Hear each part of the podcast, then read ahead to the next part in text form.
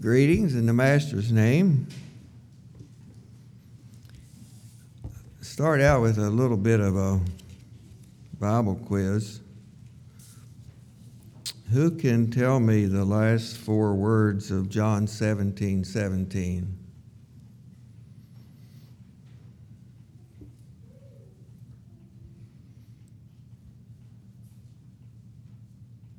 John 17 17 is an easy reference to remember 17 17. But what's the last four words?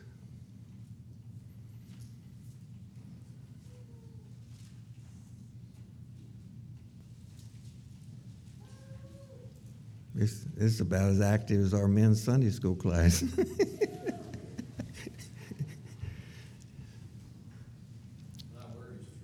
Thy word is truth. The last four words there. Now, that's the answer to a question that was asked later. Jesus given uh, teaching his disciples uh, as they were in the upper room and went on out to the Garden of Gethsemane. There, are those chapters in John, from John 13 on for several chapters. So, several hours later, there was a question asked, and those four words are the answer to that question. What was that question?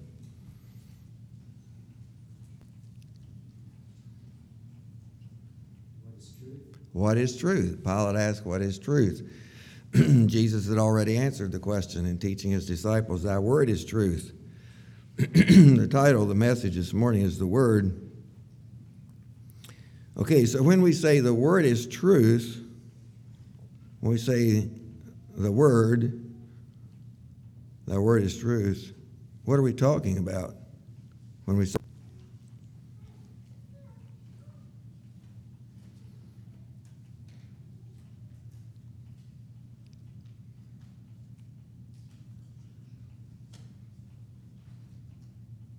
I don't know you know.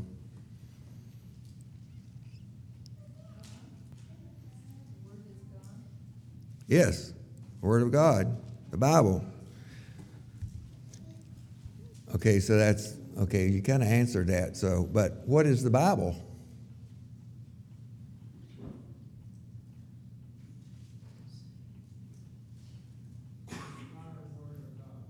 Pardon? Yes, exactly. Um, all scripture, I should ask you what that reference, I should ask you for that reference, but all scripture is given by inspiration of God and it's, po- and is pro- see, I should, I know that, but anyway. Um, Timothy 3.16.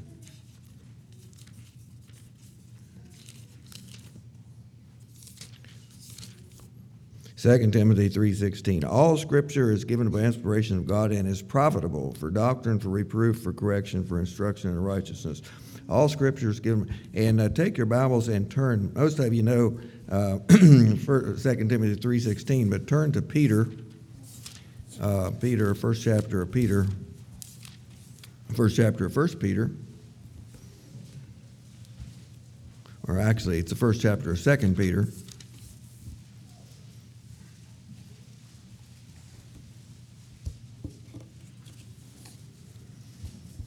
Okay, 2 Peter chapter 1, verses 20 and 21.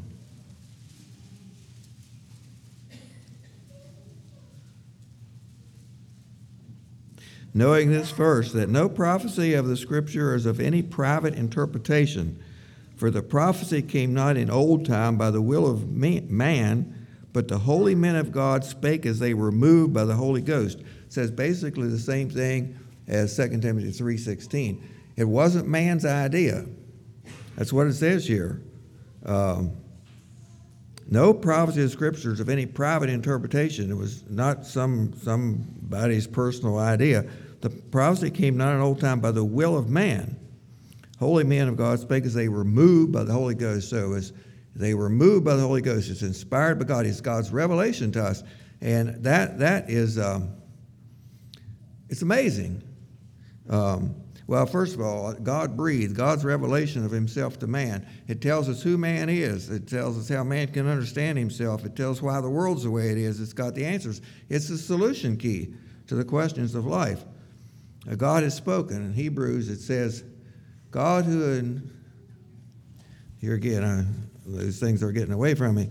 Um, I know those verses, but uh, let me just turn here.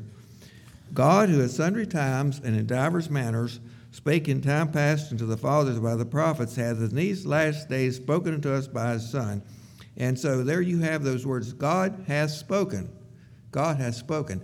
And uh, there's, I don't know if it's still going on or not, but in years past, there was this uh, thing called SETI, S E T I, Search for Extraterrestrial Intelligence. And uh, like the, uh, the telescope there at Green Bank was involved in that telescope. So they were, they were looking for uh, uh, signals from outer space. Uh, sort of a, a, if there would be a pattern that would that would uh, indicate intelligence that somebody's out there trying to talk to us, and uh, somebody out there has talked to us, has spoken. God has spoken, and so this Creator of the universe, and and you start thinking about the vastness of the universe, or you can talk about the microscopic, the life of the cell. Anyway, God, the Creator of all this, God who's King, God who's the omnipotent one, the King of kings and the Lord of lords. He's, he's spoken to us. He, he made the universe, He created the universe, and He told us how things work. That this, this, this, this, this almighty, astounding God has spoken to us. He's told us. And he's told us things that we can't figure out. It doesn't matter how brilliant man is. He's told us things that man could never figure out by himself. And we've got it. I mean, we, we've got it right here. It's amazing. God has spoken. You know, in school I had I had courses in psychology and sociology and economics and so on. And I thought, you know, the Bible is the greatest psychology book that was ever written. It's the greatest sociology book that was ever written. It was the greatest economics book that was ever written if you want to understand economics in light of eternity.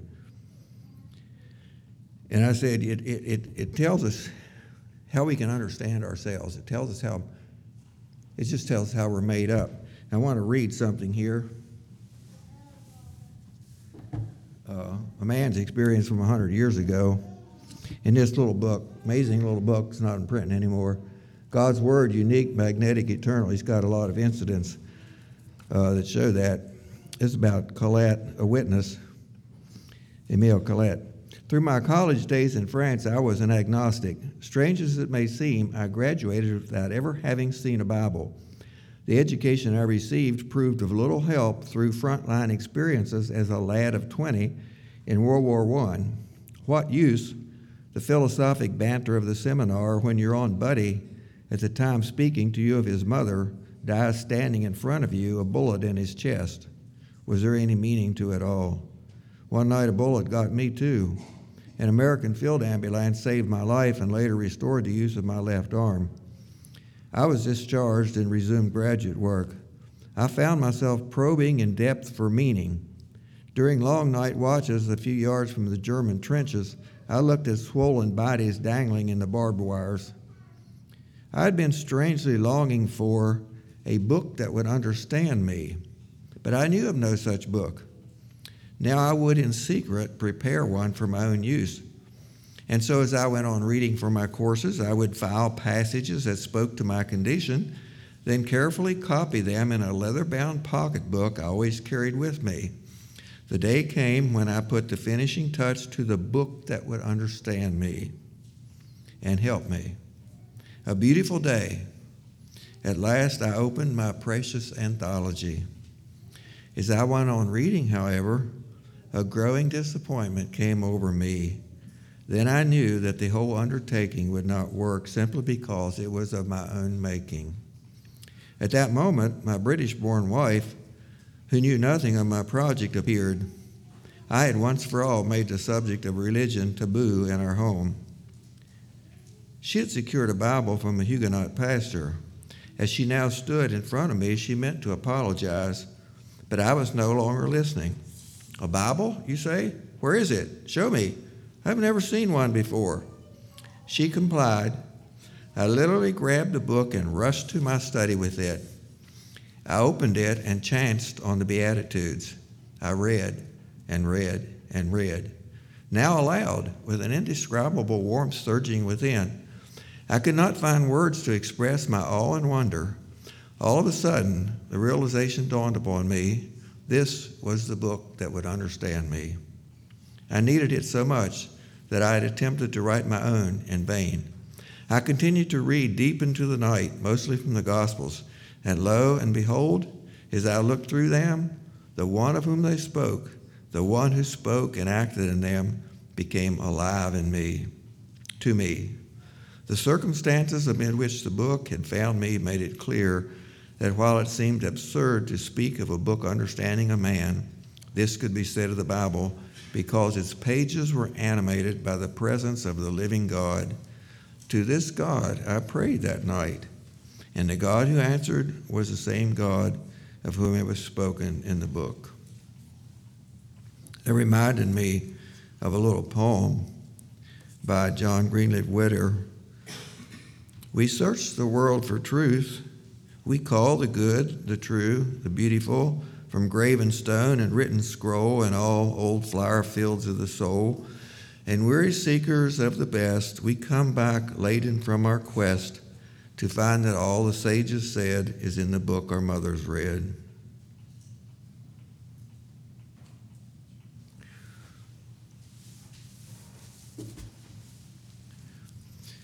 Halley's Bible Handbook has a good bit to say about reading the Word uh, he says, the habit of Bible reading. Everybody ought to love the Bible. Everybody ought to read the Bible. Everybody. It is God's Word. It holds the solution of life. It tells about the best friend mankind ever had, the noblest, kindest, truest man that ever trod this earth. It is the most beautiful story ever told. It is the best guide to human conduct ever known. It gives a meaning and a glow and a joy and a victory and a destiny and a glory to life elsewhere unknown. There is nothing in history or in literature that in any wise compares with the simple annals of the man of Galilee who spent the days and nights ministering to the suffering, teaching human kindness, dying for human sin, rising to life that shall never end, and promising eternal security and eternal happiness to all who will come to him. Most people, in their serious moods, must have some wonderment in their minds as to how things are going to stack up when the end comes. Laugh it off, toss it aside as we may. That day will come, and then what? And then he goes on, uh, more things about the scripture.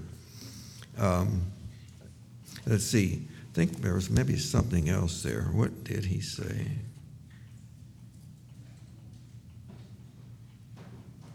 How can any thoughtful person keep his heart from warming up to Christ and to the book that tells about him. Everybody ought to love the Bible. Everybody, everybody. And he had different words in there describing the Bible, and um, and just uh, I think it was just yesterday. This came in the mail. The last newsletter from All Nations Bible Translation is talking about how they have uh, the uh, native or indigenous people that help them to translate into the mother tongue to get it right. It says, as for the mother tongue translators, they become disciples, first of the cross cultural team, and ultimately, unless they reject him, of Jesus Christ himself. Take, for example, a Mixtec translator, that's, I think that was in Mexico, who is not yet a believer, profoundly impacted by Jesus' power over demons as he helped translate a New Testament story he thought deeply and exclaimed, God's words are beautiful. That was an unbeliever, but he's seeing the, he's seeing the truth. Uh, turn to Psalm 119. You know Psalm 119, the whole chapter, all 172 verses or whatever it is, are about God's Word. Psalm 119.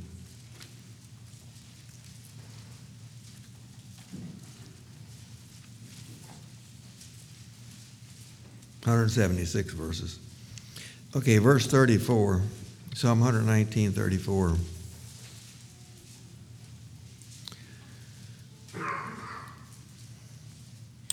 Give me understanding, and I shall keep thy law. Yea, I shall observe it with my whole heart. Now, 144, Psalm 119, 144. The righteousness of thy testimonies is everlasting. Give me understanding, and I shall live. And then verse 169 Let my cry come before thee, O Lord. Give me understanding according to thy word.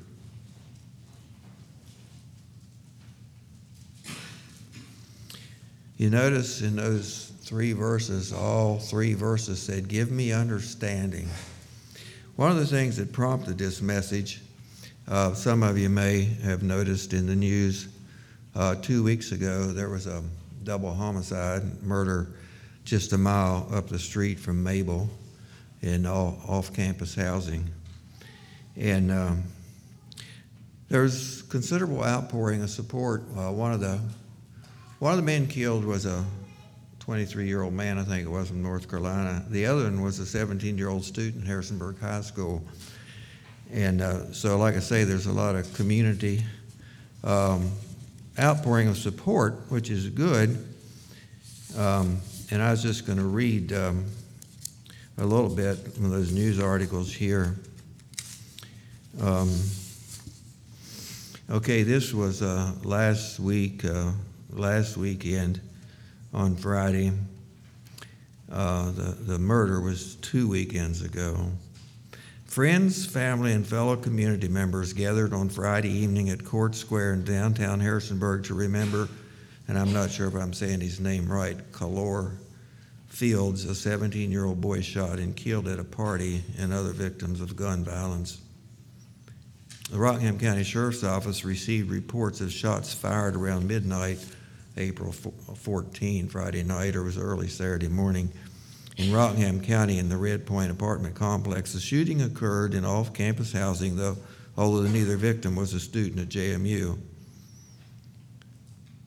And so, this, this um, event on Court Square uh, last weekend, 18 year old Jaden Walker, one of Fields' friends and one of the organizers of the event, said Fields was his teammate uh, on the football team. He recalled the moment he heard the news of Khalor's passing. My heart dropped, and the first thing I did was I got on my knees and I prayed. I prayed. I prayed for his mom to be protected through this devastating thing that happened, he said. Walker said he wanted this, this event to send a clear message put guns down and just find ways of solving problems other than killing each other, he said the best thing to do is just pray on it or talk it out with a person because it doesn't, the gun doesn't do nothing but cause grief. Dozens of teens, law enforcement officers, Harrisonburg officials, and some who didn't know Fields all agree that gun violence has to stop. Walker's hope is that Harrisonburg will be a safe city for future generations and that people will learn that gun violence is not an appropriate way to display emotion. Walker said this is the first of many events to come to stop gun violence in the local community and beyond. And uh, now I'm going to switch to uh, something that happened the Monday after the uh, murder um, at Harrisonburg High School. Following the death of 17 year old Khalor Fields over the weekend, students from Harrisonburg High School staged a walkout Monday afternoon to honor Fields' memory and to call attention to the ever-growing crisis of gun violence in America. At 2:05 p.m., the entire student body poured out of the school and onto the football field, where many carried signs begging for an end to gun violence. Harrisonburg City School Superintendent uh, Michael Richards, who heard about the the student-led walkout earlier in the day, was on hand on site to offer support to the students, faculty, staff, and members of the Khalor's family who were also invited. The students lined up in a massive circle around the football field and stood quietly while Khalor's mother, Candace Strother, and other members of the family were escorted into the football field. As the family wept and embraced each other, they were quickly surrounded by friends from school. Richard said that the walkout signaled to him that society needed to do more to combat the surge in gun violence in the country. And I hope you're not thinking particularly about the solution to, um, in other words, it was talked a lot about gun violence, and they wanted to stop gun violence, and um, th- that's probably in order. And so the concerns that were expressed and the support that was shown, all that is in order. And far be it from me to condemn, but what are the answers to society's problems? Give me understanding according to thy word is what we read in Psalm 119. Um, here again, um, from Halley's Bible Handbook.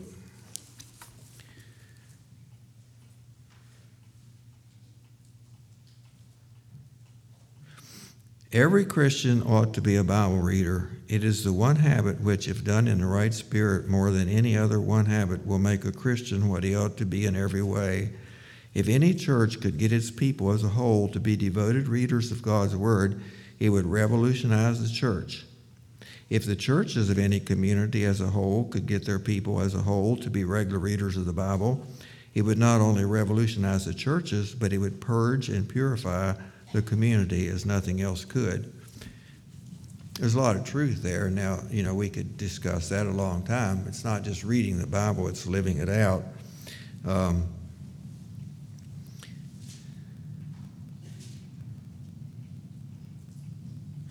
but at this party, dozens of young people at a party in the wee hours Friday night, Saturday morning, with what all might be going on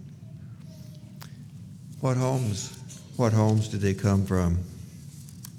Some years ago, Ben Martin uh, made the comment to the effect that the more and more broken homes we have, the more and more troubled youth we will have. The family unit is the foundation of society, of a civilization. And with the breakdown in the family unit, it's problems. Okay, so a couple, several weeks ago, uh, there was this uh, Sweet 16 party at Dadeville, Alabama, I think it was, over 50 youth in a thousand square foot room. And um, there were some fellas came that weren't invited to the party. They showed up in a gunfight, and well, who fired first maybe is a question. But these six people, in a matter, I guess, of a few seconds, or well, I don't know about those details, but the police found 89 shell casings. There were four killed and 32 wounded out of 50 some that were there. And so a Sweet 16 party. I mean, what all was going on, who knows? Uh, but again, I say the family is the foundation of a society. And when the family breaks down, society unravels. It's the bedrock of a civilization. And so you'll never read anything about that in the news as far as the cause of these problems. They talk about gun violence, and personally, I think there could be more restrictions on how easy it is for people to get guns. Uh, but that's not going to solve the problems. It's not, and it's not a political solution. Um, you know, I was. Uh, since the Supreme Court ruling, there's been rallies on abortion. There's been rallies about all this, and people stirred up. And um, like I saw one where the sign was, "Abortion is health care," and I thought, murder is health care. It, it, it's contradictory. Murder is health care. And the, the verse, thought about the verse, and Isaiah says, Judgment is turned away backward, justice standeth far off, truth is fallen in the street, and equity cannot enter. And there's another one in Isaiah also similar. see what that one says. Isaiah 5:12 says, They regard not the work of the Lord, neither consider the operation of his hands.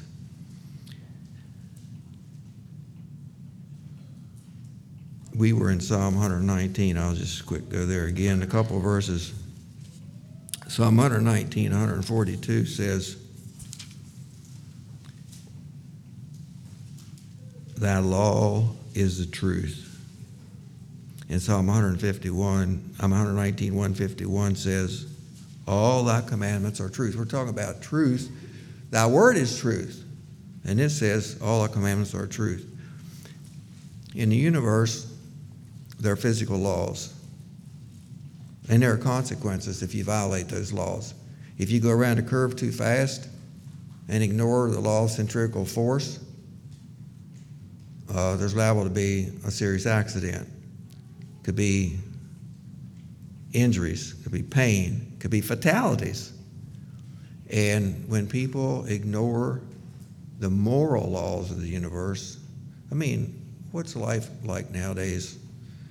And it's easy to criticize, but with people sleeping around whoever and changing companions and so on, no wonder there's jealousy and hatred and killing and so on. Uh, and that may not be the cause of these at all, I don't know.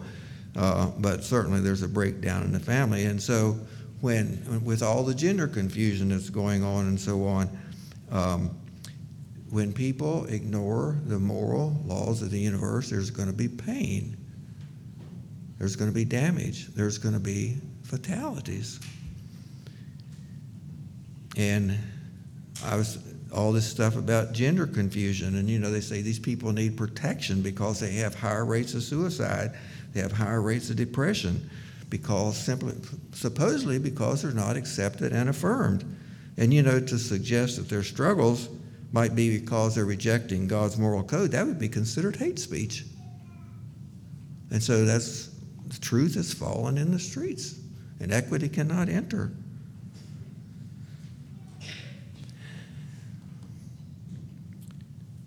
The grass withereth, the flower fadeth, but the word of our God shall stand forever.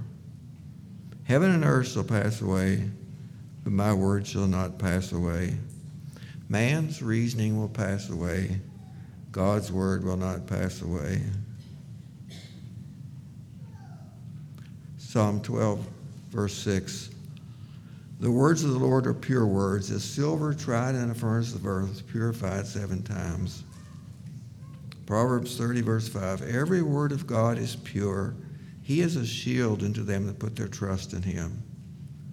And then Psalm 19, you know, Psalm 19 is also about the Word, God's revelation. The first part is His revelation in creation, and the last part is His revelation in His spoken Word. The law of the Lord is perfect. The statutes of the Lord are right. The fear of the Lord is clean. So that incident there close to Mabel, that was one thing that made me just think about the truth, absolute truth, the answers to life. And the answers to why things are the way they are, the explanations in, in broad, general, foundational terms. Another thing that prompted this message 50 some years ago, I was standing outside after an evening service. I was standing outside, probably over there among the trees, uh, talking to another young fellow. And it was over the time of Southeastern Conference being formed, and there were meetings to explain the procedures and the processes and and um, how everything was taking shape and so on. And I remember talking to this other young fellow, and I said, to me, the bottom line is does this mean what it says? And he said to me, he said, that's bibliolatry. And I kind of wrote him off. I understand better now what he was, his concern. Um, it, um, I don't know if I have that here or not. I thought I brought a. Um,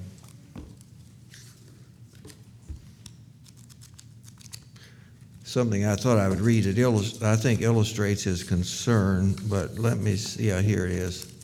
It's a little poem in this um, tract called Operator's Manual about the Bible, and some of you may be familiar with it, but it's How Readest Thou? is one thing to read the Bible through, another thing to read to learn and do. Some read it as their duty once a week, but no instruction from the Bible seek. Some read to bring themselves into repute by showing others how they can dispute, while others read because their neighbors do, to see how long it will take to read it through. Some read it for the wonders that are there, how David killed a lion and a bear, while others read it with uncommon care, hoping to find some contradictions there. One reads with father's specs upon his head and sees the things just as his father said. Some read to prove a pre adopted creed, hence understand but little what they read. For every passage in the book they bend to make it suit that all important end. Some people read, as I've often thought, to teach the book instead of being taught. And some there are who read it out of spite. I fear there are but few who read it right. So many people in these latter days have read the Bible in so many ways that few can tell which system is the best, for every party contradicts the rest.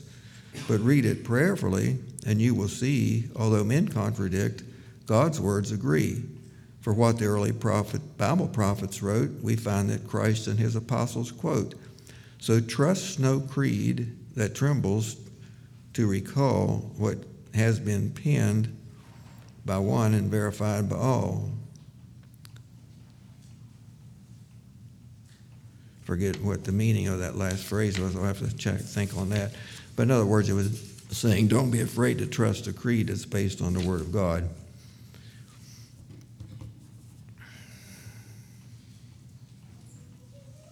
And so I think my friend's concern was how people take this woodenly.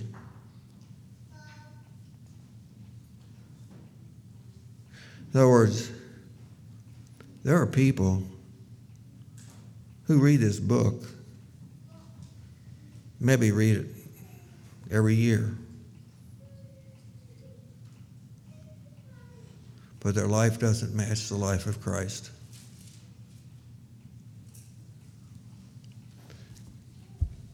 They don't let the book change them.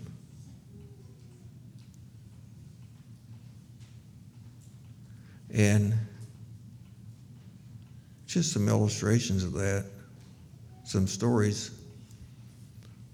Some of you may have read these stories in Perspectives of Truth. The birthday candles, that satisfied feeling.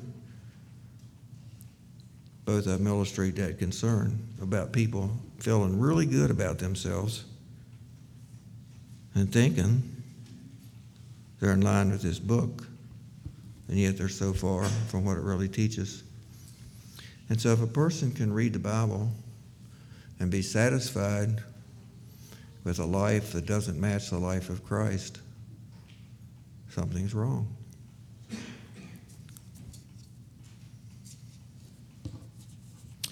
Jesus said, Search the scriptures, for in them you think you have eternal life, and they are they which testify of me. But anyway, we do have a wonderful treasure. See, that's a children's song, isn't it? I have a wonderful treasure, the gift of God without measure, and so we travel together, my Bible and I. And so it is a treasure. And how how much do we treasure it? Let's see. Some of you have probably read the story of Mary Jones in her Bible. I've got this edition, and actually it's historical fiction. They had, of course, a lot of conversation so on that went on uh, between her and her parents and things. Uh, the, the basic facts are the same. There's a few facts that are wrong uh, when she got her, actually when she finally got her Bible, uh, the um, fellow gave her three instead of one, like it says in this book. But she had saved her money for six years before she had enough money to buy a Bible.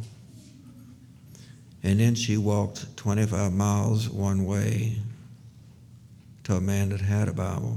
This was in Wales. I, I don't think we can imagine or identify with having to save our money. Okay, so that was from nine years old to 15 years old.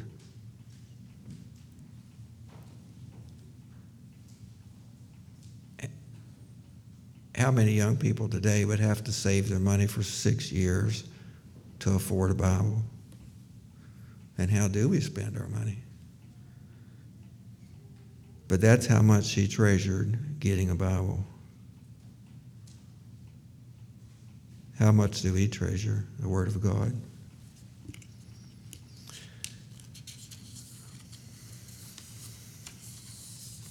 So, what is the Bible to you? Psalm 119, 105. Thy word is a lamp unto my feet and a light unto my path. Where do you get your light? From the news or your com- on your computer or the phone that feeds you what you want to hear after it learns how you think? From social media? How much time do you spend with this compared to those? And when you do spend time with the Word, is it duty or devotion? Are you hungry or obligated?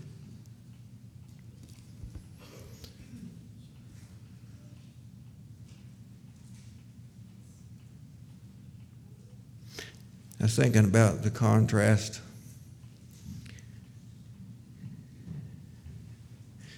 in uh, this is just a comparison now.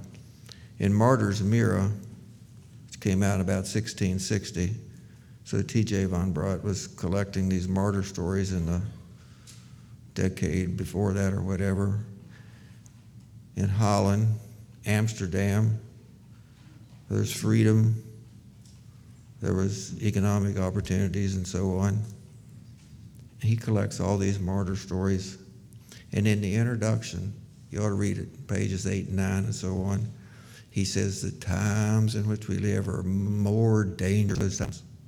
How in the world could he say that? Living in the freedoms there in Holland and Amsterdam or whatever, compared to what was going on when the martyrs were getting slaughtered in the 1500s.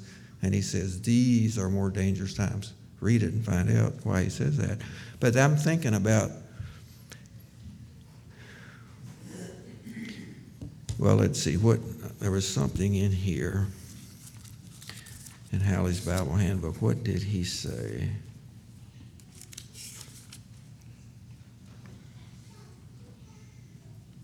We are intelligent about everything else in the world. Why not be intelligent about our religion? We read newspapers, magazines, novels, and all kinds of books and listen to the radio by the hour. Well, you have to understand this is quite old. Yet most of us do not even know the names of the Bible books. Shame on us, shame on us. Well, I think we probably do know the names of the Bible books. But people in times past, when they had to keep the Bible in secret, when owning a Bible may have been a death penalty if you were found out. And now we have this freedom of access in different translations, which is good. But is is it more dangerous now than it was when owning the Bible was a death sentence? In other words, we take it less seriously, much less seriously than what they did. With all the voices today, and I know we're affected because I hear what people say over the last election and so on and other stuff. Uh, in fact, someone just said to me not too long ago about um, talking about the um, oh what's going on in Haiti with all the disintegration there and the gang violence and people fighting each other like crazy. Um, and they said, with what's going on in this country, it might come to that too. And he was talking about the polarizations and ideas and so on. And we can get involved in that thinking. And with all these voices and all this stuff that's going on, we need, we need divine guidance to rise above that confusion. We ought to be we ought to be on a plane above that and not wallowing down here in all this stuff that's going on and all this conversation that's going on and all these ideas that people have. We ought to be founded here, and it's above all that carrying on.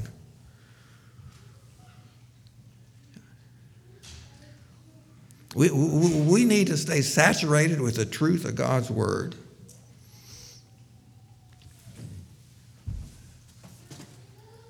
I brought this, and uh, don't really have time to go into it in depth, but it's an illustration of a person that has his hand on God's Word. Each finger's got something. And so, Psalm 1 and 2, meditate. Meditate. Like, blessed is the man that walketh not in the counsel of the ungodly, nor standeth in the way of sinners, nor sitteth in the seat of the scornful. And if you're getting a lot of information from social media and the news, that's what you're doing. You're in Psalm 1 1. Psalm 1 2 says, I have to get it in order. Um, Blessed is the man that walketh not in the counsel of the godly, nor stands in the way of sinners, and sitteth in the seats of the scornful. But his delight is in the law of the Lord, and in his delight doth he meditate day and night. and he shall, excuse me, he shall be like he shall be like a tree, and so on. Okay, that's meditating in a Word. That's what we need to do to keep our perspective with all the voices that are floating around. And then memorize the Word. Thy word have I hid in my heart that I might not sin against thee. Hiding God's word in their heart. And then here's study, that's Acts 17 11, about the Bereans, I think. Read the word, Revelation 1 3. Hear the word, Romans 10 17. Uh, and, and just a word on that thing about memorizing the word. Um, the word of God is quick and powerful and sharper than any two edged sword, piercing even to the dividing asunder of joints and marrow, and of the joint and the soul and spirit, and as a discerner of the thoughts and intents of the heart. And then uh, Ephesians 6 17 says, Take the helmet of salvation and the sword of the Spirit, which is the Word of God. What does that mean, the sword of the Spirit? And I, I think this illustrates the sword of the Spirit. Uh, once upon a time in a congregation, there was this, um, okay, so there was there was young children, and the uh, the um, family was homeschooling, and uh, there was this young lady that was there in voluntary service that was helping out with just so uh, they could get everything done that needed to be done. And it was the first generation Anabaptist family. The father had definite ideas and opinions, and when they were discussing things, and he would um, be going on about his thoughts. Well, the young lady, she's a very modest, meek young lady, and she wasn't about to contradict him. She had a lot more Bible knowledge than he did. But sometimes, the mother said, the mother said sometimes the young lady would just quote a Bible verse. That's all she would do. She would just quote a Bible verse that spoke directly to what he was talking about. See, that's the sword of the Spirit. But now you can't do that unless you have it in your heart. Thy word have I heart. She had those verses memorized. And when she needed them, they came out. And uh, could give other illustrations, but I won't. I'll close with Psalm 19. I was going to, well, I'll share with this one yet. Uh, read the Bible. Truth, wisdom, hope. Mark Yoder, uh, almost every Saturday morning, he goes out to Mabel, and, uh, and now his legs are weak. He's got a, some sort of physical problem they're trying to figure out. But he would stand in the median holding sign. And I think it's kind of a shame that he didn't have much help. Once in a while, I go out and help him. And sometimes I go up at the corner there and hold the sign. But hey, read the Bible. Truth, wisdom, hope. That's what we got to offer the world. And we shouldn't be too ashamed, actually, to even go out and hold the gospel sign.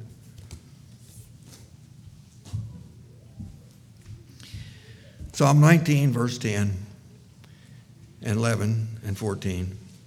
More to be desired are they than gold, yea, than much fine gold, sweeter also than honey and the honeycomb. Moreover, by them is thy servant warned, and in keeping of them there is great reward. The words of my mouth and the meditation of my heart be acceptable in thy sight, O Lord, my strength and my redeemer.